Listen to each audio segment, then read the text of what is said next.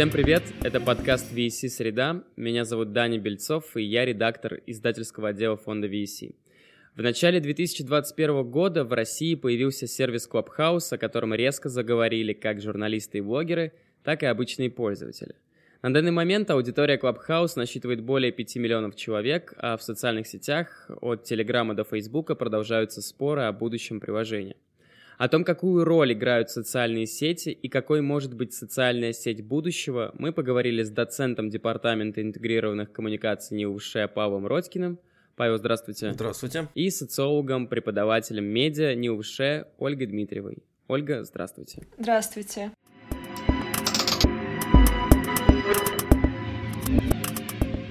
Существует мнение, что каждая социальная сеть удовлетворяет определенную потребность и направлена на конкретную социальную группу.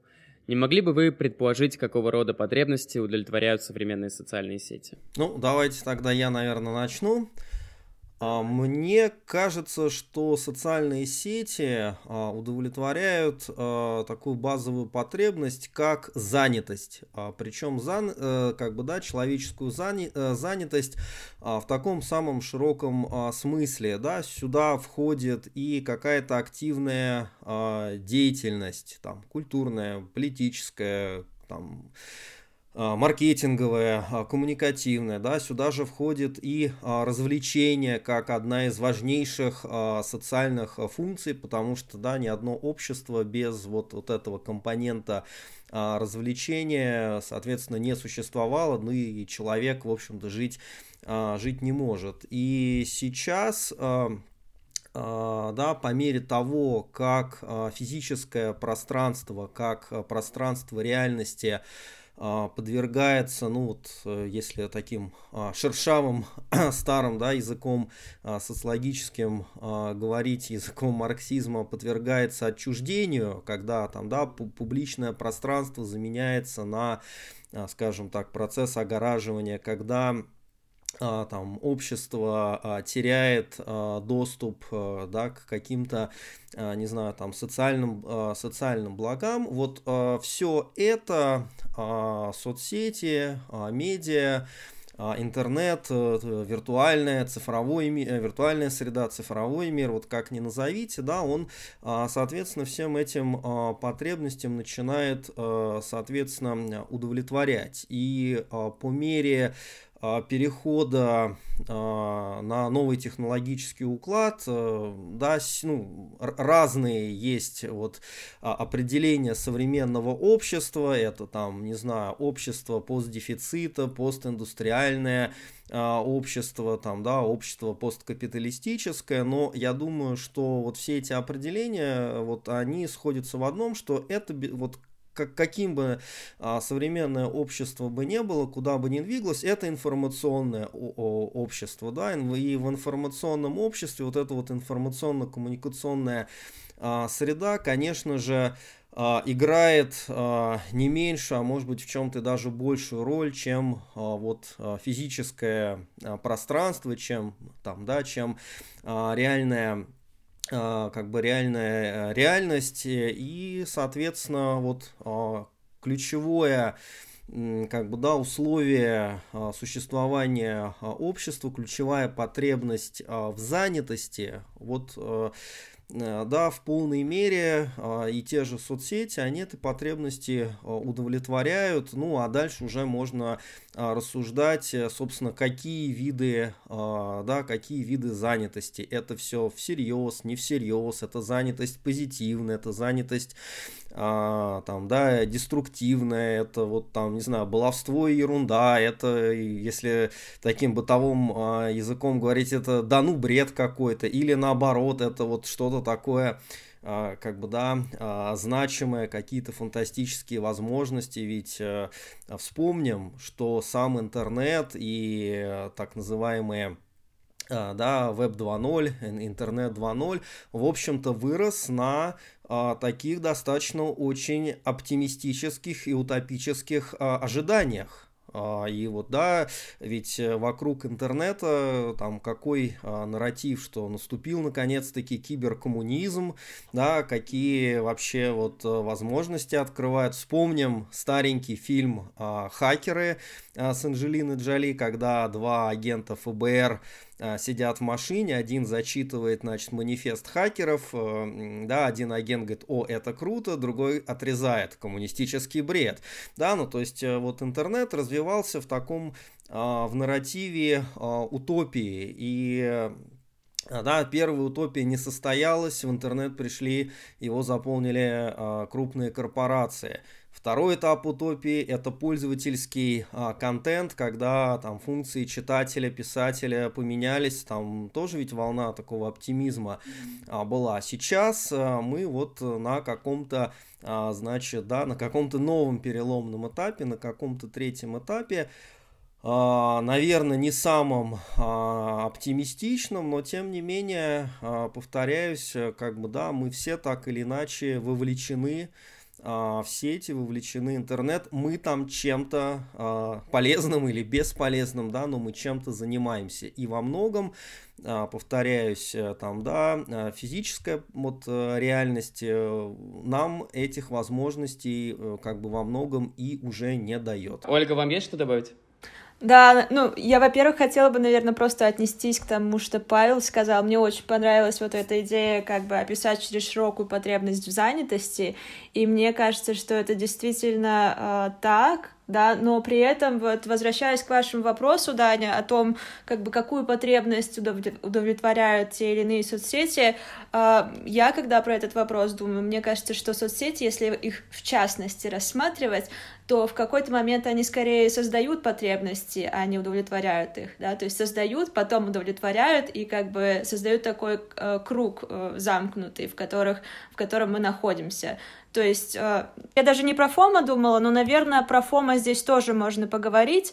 Если, например, человек а, не сидит в какой-то социальной сети, не следит за ней, то у него нет потребности выходить туда и проверять, например, каждый час Facebook и а, обновлять ленту. Да, а если он там находится, то у него есть такая потребность, но он может эту потребность вербализировать как-то по-другому. Да, не то, что как бы соцсеть подсадила его на то, чтобы он обновлял ее, а думать про то, что, не знаю, там он получает политическую информацию, например, из какой-то социальной сети, или он таким образом поддерживает связь со своей семьей, с родственниками, когда следит за тем, что там происходит.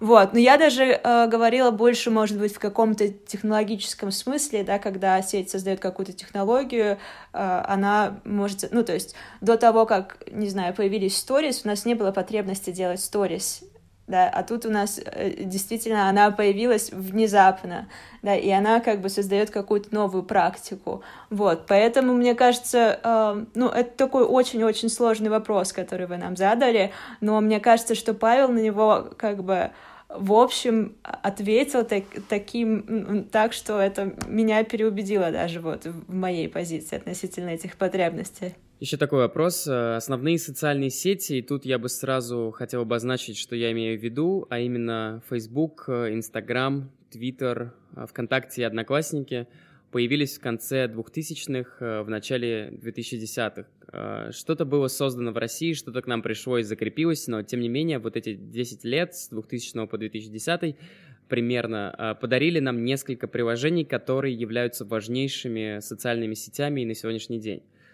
Тем не менее, из тех социальных сетей, о появлении которых так или иначе мы слышали в последнее время, сейчас особенно популярен в России, ну, разве что ТикТок. Как вы думаете, с чем это связано? Ну, у меня, наверное, две ремарки будут. А, первая по поводу соцсетей. А, да, у нас, наверное, а, там можно любые соцсети а, перечислять, все равно живой журнал выходит.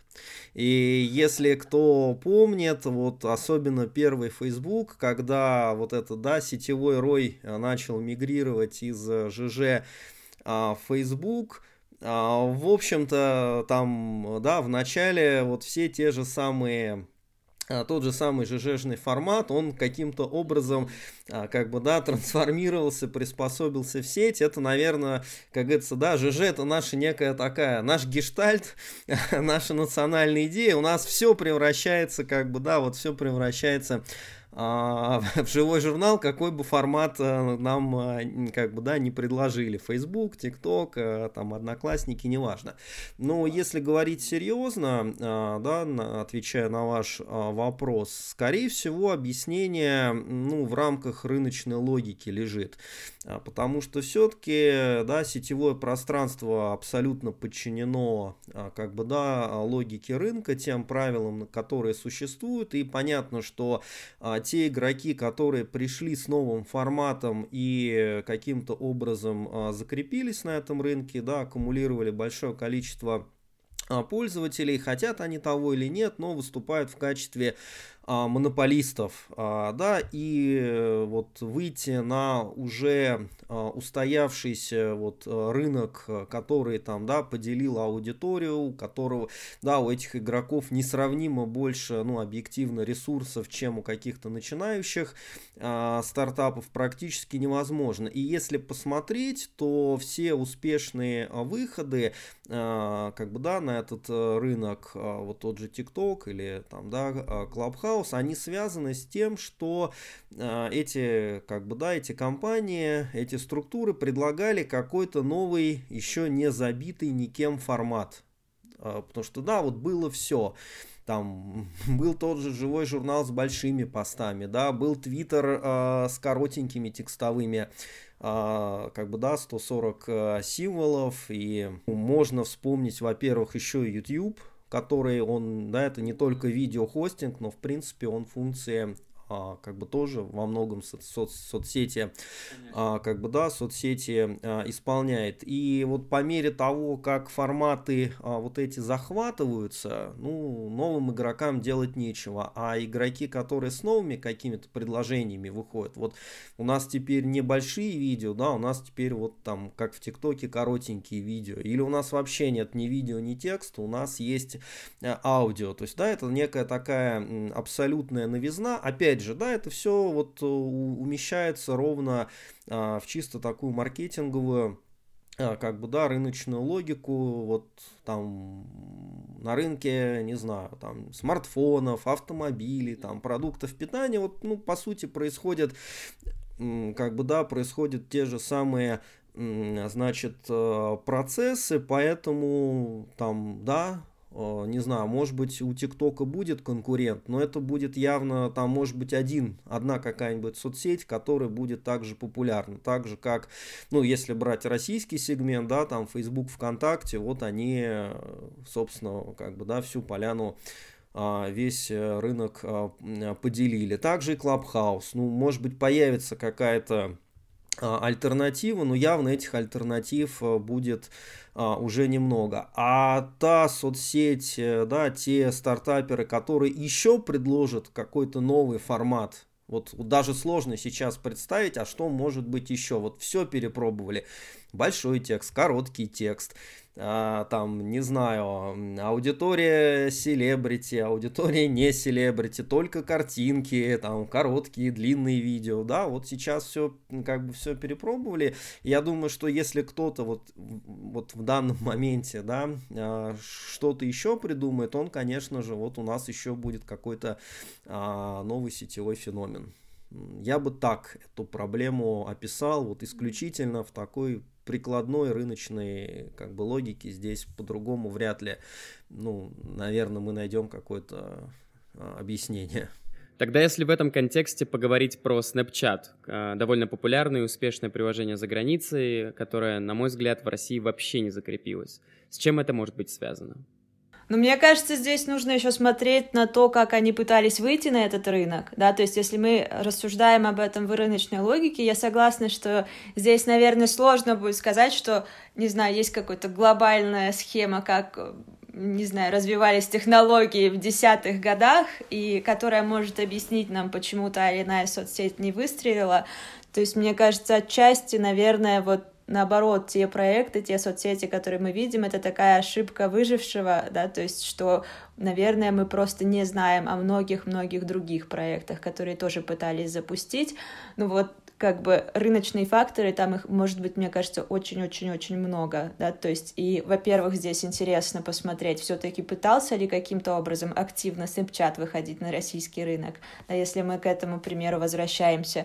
Плюс, мне кажется, что на что можно посмотреть, я не знаю и не смотрела, но мне кажется, что отчасти Инстаграм как бы забрал ту функцию Snapchat, когда начали выпускать сторис, и здесь просто в логике, да, то есть как бы естественно, Snapchat появился не в России, да, и он не с России запускался, и, возможно, пока он дошел, мог дойти, если, естественно, развиваясь без какой-то намеренной политики по выходу на какие-то там рынки, да, возможно, ну, то есть здесь нужно проверить просто, как это было э, фактически по, по годам, по цифрам, да, возможно, уже к тому моменту пользователи Инстаграма могли тоже этой функцией пользоваться просто в Инстаграме, и уже не было такого стимула. Но это гипотеза у меня, да, то есть я как бы не настаиваю. Я с Ольгой, да, я с Ольгой соглашусь, что действительно может быть очень много а, факторов. Ну, кстати, если говорить об Инстаграме, да, соцсеть, которая, собственно, оперирует, э, да, ее основной контент это визуальная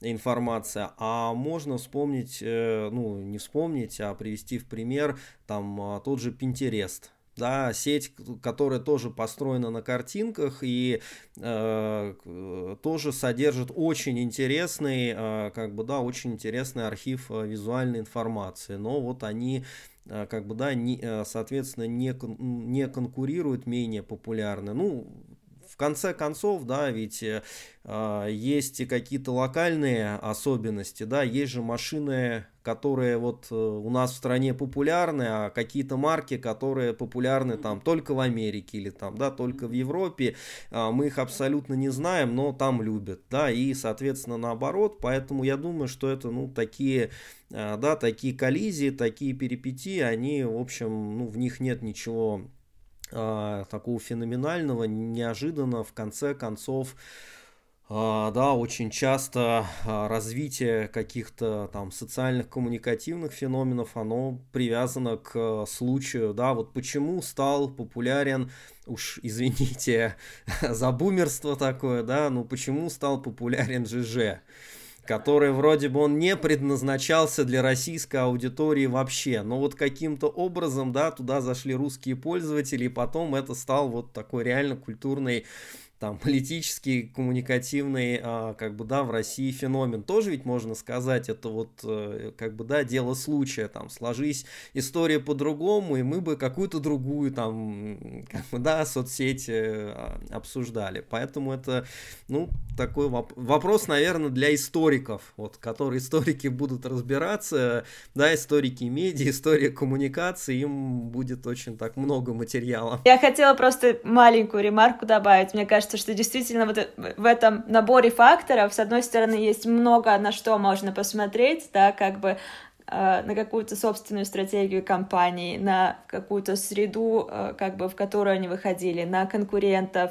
и так далее, да, но при этом всегда есть э, фактор какой-то непредсказуемый совершенно, вот то тоже, о чем Павел говорит про ЖЖ, постоянно к нему возвращаясь, мне кажется, это очень хорошая метафора, потому что если посмотреть на российский Инстаграм, там тоже текст играет очень большую роль, и это специфика именно российского Инстаграма, что даже блоги там пишут как бы с огромными текстами всегда, ну, или там пишут текст, а потом еще часть текста выкладывают как бы в карусель, и это как бы, да, тоже какое-то перерождение вот этой э, истории текстовой, которая была в России, да, и это как бы такой феномен, который, мне кажется, предсказать и объяснить довольно сложно, да, то есть мы просто можем его заметить и как-то порассуждать на эту тему. Да, это интересно, потому что Инстаграм стал, на мой взгляд, таким абсолютным э, монополистом в сфере визуального контента, потому что можно вновь вспомнить э, сторис Инстаграма, которые во многом, наверное, повлияли на взаимодействие пользователей со Снапчатом. И самое важное, на мой взгляд, это прямые трансляции, э, формат которых изначально в широком поле был закреплен за сервисом Перископ который, наверное, впервые как раз подарил людям возможность ответить на вопрос, а что сейчас делает э, и дальше можно поставить имя какой-то медийной личности или друга и действительно узнать, что делает сейчас тот или иной человек.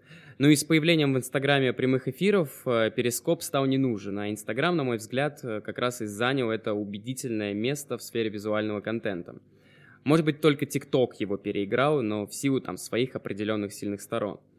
А, давайте сейчас перейдем к Клабхаусу. И первый вопрос, который я хотел бы вам задать, это что нового дает Клабхаус пользователю, чего не было в соцсетях раньше, на ваш взгляд? А, ну, я не знаю даже. Мне кажется, если сравнивать с чем-то Клабхаус, то, а, может быть, отчасти он можно с какими-то стриминговыми сервисами его сравнить, да. А, мне кажется, здесь даже не аудиальный, ну, то есть мы можем говорить, что отчасти Clubhouse как бы а, отъедает какую-то нишу подкастов, но мне в это, если честно, слабо верится, то есть мне кажется, что это совершенно проразное, да, и почему это можно, например, с подкастами сравнивать, на мой взгляд, да, то есть, э, ну, потому что аудиальный контент, да, у нас такого еще не было, и и как бы это такое, ну, это, безусловно, не радио, и плюс это социальность, социальность и аудиальный контент, да, что, с одной стороны, люди могут там общаться, находить своих знакомых и участвовать в каких-то дискуссиях,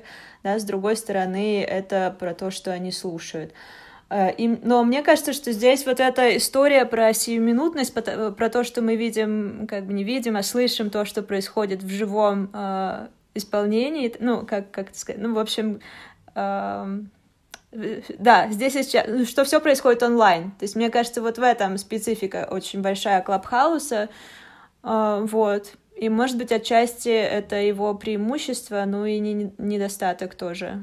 А, ну я с Ольгой абсолютно соглашусь, э, потому что действительно Клабхаус это такой очень а, сложный и на самом деле еще не вполне понятный а, гибрид а, радио, подкастов, а, как бы да, социальной сети. Вот этот момент а, здесь и сейчас а, онлайновости, да, что это вот э, нужно именно как бы в этом, ну, да, в этой комнате, в этом месте, а, в это время быть э, и слушать, это, конечно, наверное, такой самый а, важный феномен. Это на самом деле, на мой взгляд, история даже не про формат коммуникации, а про да, и не про формат потребления, а про способ потребления. А, это, кстати, я бы здесь такую, может быть, не вполне линейную привел аналогию а, с тем же а, ТикТоком. Да, ведь э, ТикТок это не только про короткие видео, это про способ их снимания. Вот э, те самые ТикТок-хаусы, да, вот это вот абсолютно новая модель производства, соответственно, контента, да, также и клуб, и так же как, э, как и Clubhouse, это новый способ вообще существования в сети, вот действительно, да, это не просто как бы некое отложенное какое-то сообщение или там видео или под, подкаст, который я могу а, там прослушать, э, там поставить на паузу, там заложить в закладки, вернуться, э, скачать, да, а вот то, что действительно это нужно а, присутствовать, это такой, в общем, ну, на мой взгляд, достаточно волнительный экзистенциальный опыт, а, сопоставимые с тем, что в реальной жизни происходит, да, потому что какие-то там моменты жизни, они ведь тоже строятся на каких-то процедурах, вот обязательного присутствия, там, да, вот каких-то условий. И вот эти вот условия э, как в реальной жизни, они переносятся э, в цифровой мир, виртуальную э, среду, поэтому я думаю, что а, феномен Клабхауса нам еще на самом деле предстоит а, понять. Мы все-таки еще до конца не понимаем, а, ну вот так вот, да, с чем имеем дело. Это способ производства, способ потребления или уже это вообще способ как бы жизни, ну или по крайней мере какой-то из прототипов, да, вот этого способа жизни там в цифровом мире, э, там при полном погружении в информационное, а, соответственно, общество. Ну, как-то я, я бы, я бы как-то это так концептуализировал. Да, можно еще э, добавить. Мне просто очень понравилось то, что Павел, ну вот упомянул вот этот эффект соприсутствия. Мне кажется, действительно, наверное, это отличает Клабхаус очень сильно. И я не знаю, как бы, ну, наверное, они делали на эту ставку, э, на ставку на это осознанно, потому что э, мы это видим в соц соцсетях, это нас цепляет, да, когда человек нам, мы видим, что он сейчас печатает, да, или что он сейчас онлайн, и когда мы ему что-то отправляем, мы понимаем, что он онлайн, и, да, то есть вот то, что мы общаемся приближенно к реальному э, времени и можем вот ждать реакции прямо сейчас, как это происходит в жизни, наверное, в Клабхаузе это отчасти реализуется, да, мы можем ходить по комнатам, условно, как на какой-то вечеринке смотреть, где там кто из наших знакомых, или пригласить их в какую-то комнату, вот, но э, я не знаю, я просто как-то, мне показалось, очень оптимистичный был такой у Павла комментарий к Клабхаусу, но я, если честно, к нему скептично настроена, я просто хотела еще вот про это сказать. Я бы еще бы выделил противоречие, которое характерно, в общем-то, для всех соцсетей. Это, с одной стороны, как бы некий запрос на элитарность, и с другой стороны, запрос на массовость, да, то есть социальная сеть, она может существовать только как именно массовость, массовый некий а, там канал коммуникации или там, да, массовая инфраструктура. С другой стороны, вот тот же Clubhouse показал, э, да, как люди среагировали на то, что вот нужны инвайты, а, да, то, что там, значит, находится а, там, да, Илон Маск и прочие знаменитые личности. Тут вот прям хочется вспомнить Энди Уорхола, да, который говорил, что вот э, там прелесть а, общества потребления в том, что ты пьешь Кока-Колу, и Лиз Тейлор пьет Кока-Колу, и президент США, да, и все мы вместе пьем а, Кока-Колу, и все мы общаемся в одних и тех же а, сетях. Ну, еще коротенькая ремарочка, я хотел бы за киберкоммунизм заступиться, что все-таки он уже, а, ну, он уже все-таки давно прошел, и мы, наверное, находимся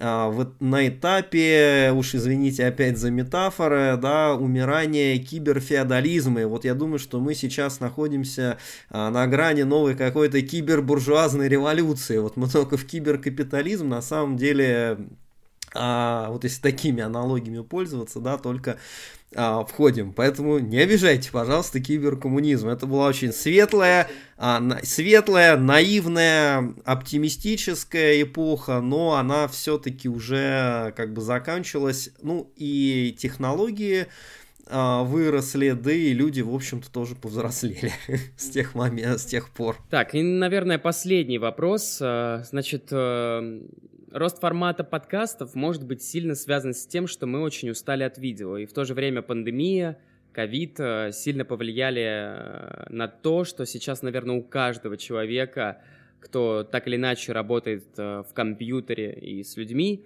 установлено приложение Zoom или какая-то другая программа, которая позволяет общаться или там в том числе записывать э, подкаст, как в нашем с вами случае. А, не думаете ли вы, что такой вот резкий взлет Клабхауса, хотя его влиянии еще рано говорить, как мы уже а, убедились, да, и действительно это будет ясно только в будущем, но, тем не менее, сейчас мы видим, что есть даже телеграм-каналы, в которых э, можно прочитать краткую справку о том, как прошел день в Клабхаусе, Э, в каких комнатах, о чем говорили. Э, то есть э, это говорит о некой популярности, что есть запрос на то, чтобы удовлетворять то, что мы говорили с вами ранее, да? Так вот, считаете ли вы, что резкий взлет популярности Клабхауса в России может быть связан с тем, как сказались на нас ковид, пандемия и локдаун?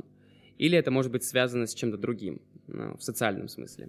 А, ну, я вот, наверное, как раз про пандемию, про ковид а, хочу сказать. И интересная, очень и важная тема была, а, как бы, да, затронута, как, собственно, пандемия повлияла на медиа форматы. И тут действительно следует сказать, даже, может быть, э, да, в начале не о Клабхаусе, а о том же Зуме.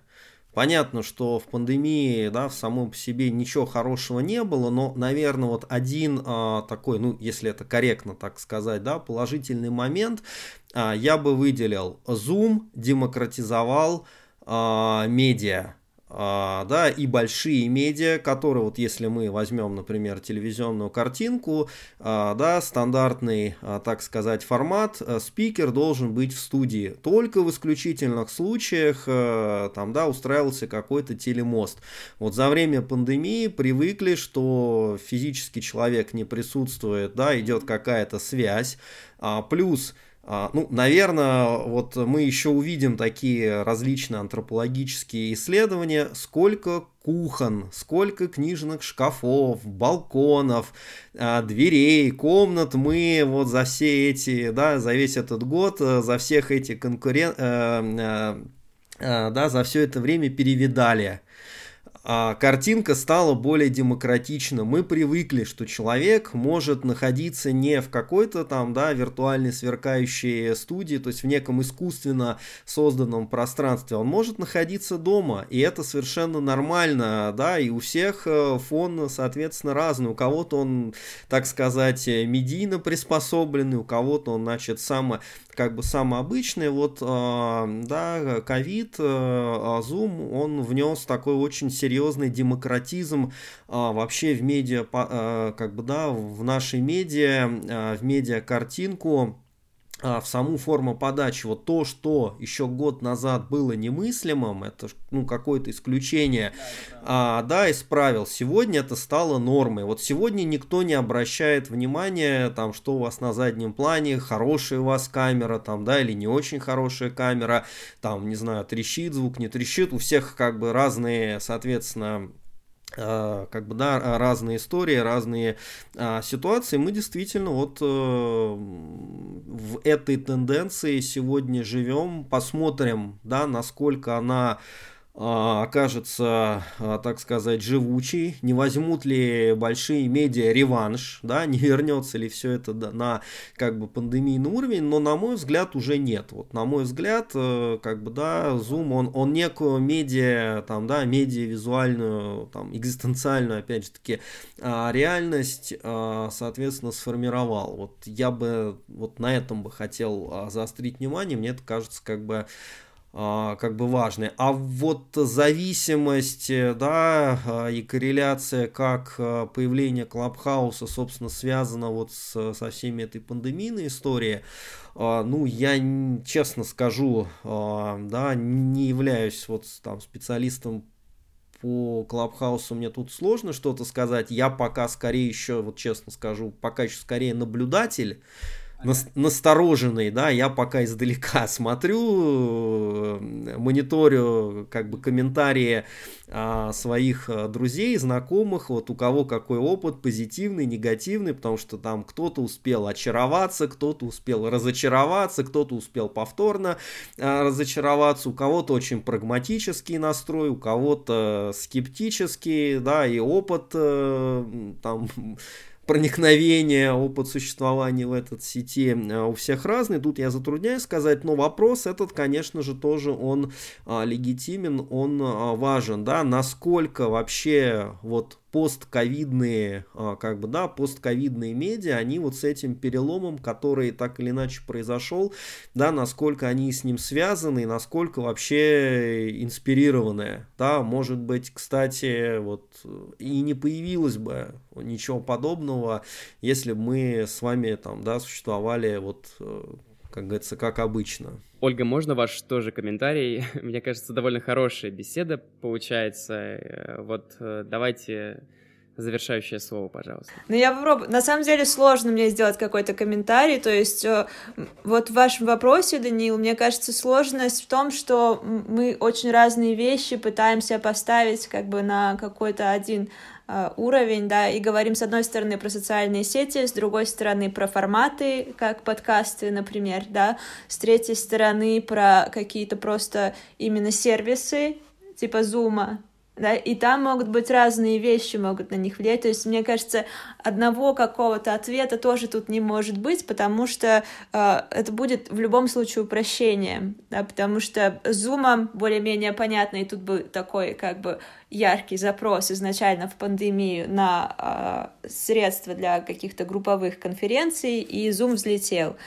А, а там уже, ну, а там как бы тоже может быть что-то похожее, и мне нравится идея вот про демократизацию в целом потребления и какого-то опосредованного общения, мне кажется, это так и есть, но а, это будет как бы очень-очень много частных случаев. То есть э, у всех поменялась а, какая-то повседневность, в которой мы живем, да, но она у многих людей поменялась по-разному.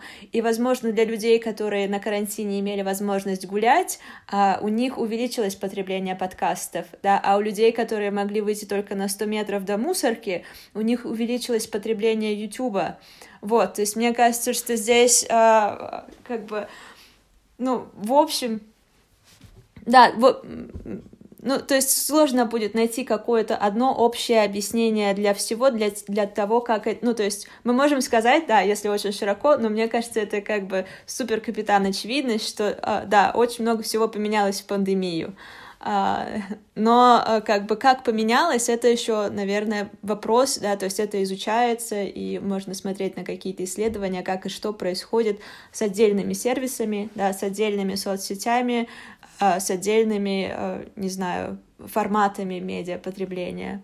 Вот. И что кажется, ну, мне кажется, вот как бы почему мне нравится а, то, что говорил Павел про демократизацию, мне кажется, вот для как раз-таки, если мы рассмотрим это как такой широкий, объясняющий все тренд, а, то, наверное, это работает для Клабхауса, потому что а, взлет его какой-то, он связан как раз-таки с тем, что туда приходили селебрити, да, и когда там один за другим они туда появлялись, люди начали об этом узнавать, больше там регистрироваться, в общем, и это как раз-таки, да, иллюзия того, что мы можем прийти и с кем-то там пообщаться, но при этом и, и тут а, как бы, а, что, что мне кажется важно сказать, то, что вы сказали на самом деле, Даня, что это иллюзия вот этой а, отсутствия иерархии. На самом деле общение там все равно иерархично, и э, это не такая как бы а, вечеринка, да, вот как зум-вечеринки проходят. Они отличаются, потому что в обычной вечеринке у вас э, есть много людей, с которыми вы можете общаться, а когда это зум-вечеринка, вы не можете все одновременно общаться, и вы не можете пообщаться с одним человеком, который находится там рядом с вами, да, и просто тихо с ним что-то обсудить, а вы будете как бы все равно находиться э, в пространстве, которое либо полностью иерархи... иерархизи... ну, вертикально устроено, да, либо которое меняется постоянно, но тем не менее оно устроено тем или иным образом вертикально. Вот, то есть мне кажется, вот в этом тоже, э, как бы, с одной стороны, какое-то, может быть, объяснение для э, популярности Клабхауса, но с другой стороны, какое-то, э, ну, скепсис тоже по отношению к этому объяснению. То есть однозначного ответа у меня нет. И что еще мне кажется вот э, важным, если мы говорим про подкасты и Clubhouse, или, по крайней мере, интересным, мне кажется, большая проблема подкастов в том, что они очень много требуют от самого потребителя, от пользователя, то, чего Clubhouse не требует. То есть ты должен ну, то есть люди, вот проблема людей, которые начинают слушать подкасты, и тут я э, именно читала пользовательские интервью и в целом интересовалась этой темой, а, они э, как бы должны проводить работу для того, чтобы выбирать какой-то контент, который они будут слушать, да, им сложно, там нет, а, как бы, да, и здесь мы уходим как бы к какому-то потоковому потреблению контента в Клабхаусе, например. Да, это то, что есть в Ютубе. Это то, что, как бы, о чем говорили, мне кажется, вот лет 10 назад, что э, телевидение — это потоковое смотрение, мы от него уходим, мы переходим к интерактивным форматам, э, люди сейчас сами контролируют свой просмотр, да, то, что они потребляют, но мы возвращаемся к тому, что люди как бы приходят домой, э, ну, по крайней мере, я слышу это от своих студентов, как они рассказывают мне о своем медиапотреблении, и они точно так же включают, как раньше включали телевизор, они включают как бы поток видео на ютубе, и э, потоково как бы что-то делают фоном, э, слушая, не знаю, то, что им рекомендует сервис. Вот, и мне кажется, вот в Клабхаусе, наверное, отчасти это есть, да, потому что там вот как в соцсети ты можешь туда залипнуть и просто слушать что-то, что там, где происходит, выходить, заходить, как бы щелкать этой кнопкой, но э, вот это то, то, чего нет в подкастах, да, то, чего, может быть, подкастам не хватает, и они не придумали, как это сделать. А, мне кажется, у нас получилась отличная беседа. Есть что-то, что хотелось бы добавить? А, да я думаю, что да, тема соцсетей, тема медиа, она в принципе а, неисчерпаема. И по-хорошему нужно отдельную социальную сеть какую-то заводить, чтобы обсуждать социальные сети, да, вот. Причем, наверное, не одну. Я вот думаю, что мы так... Да, и, абсолютно. Вот, я думаю, что мы действительно какие-то очень важные ключевые моменты, а, проблемы, вопросы, наверное, затронули и каким-то образом, надеюсь, ну так да, так э, широкой кистью, по крайней мере, их э, раскрыть попытались. Да, спасибо вам большое, что поучаствовали в беседе. Спасибо большое. Спасибо. Спасибо, что позвали. Э, это был подкаст VC Среда. Меня зовут Даня Бельцов. И до следующей среды. Thank you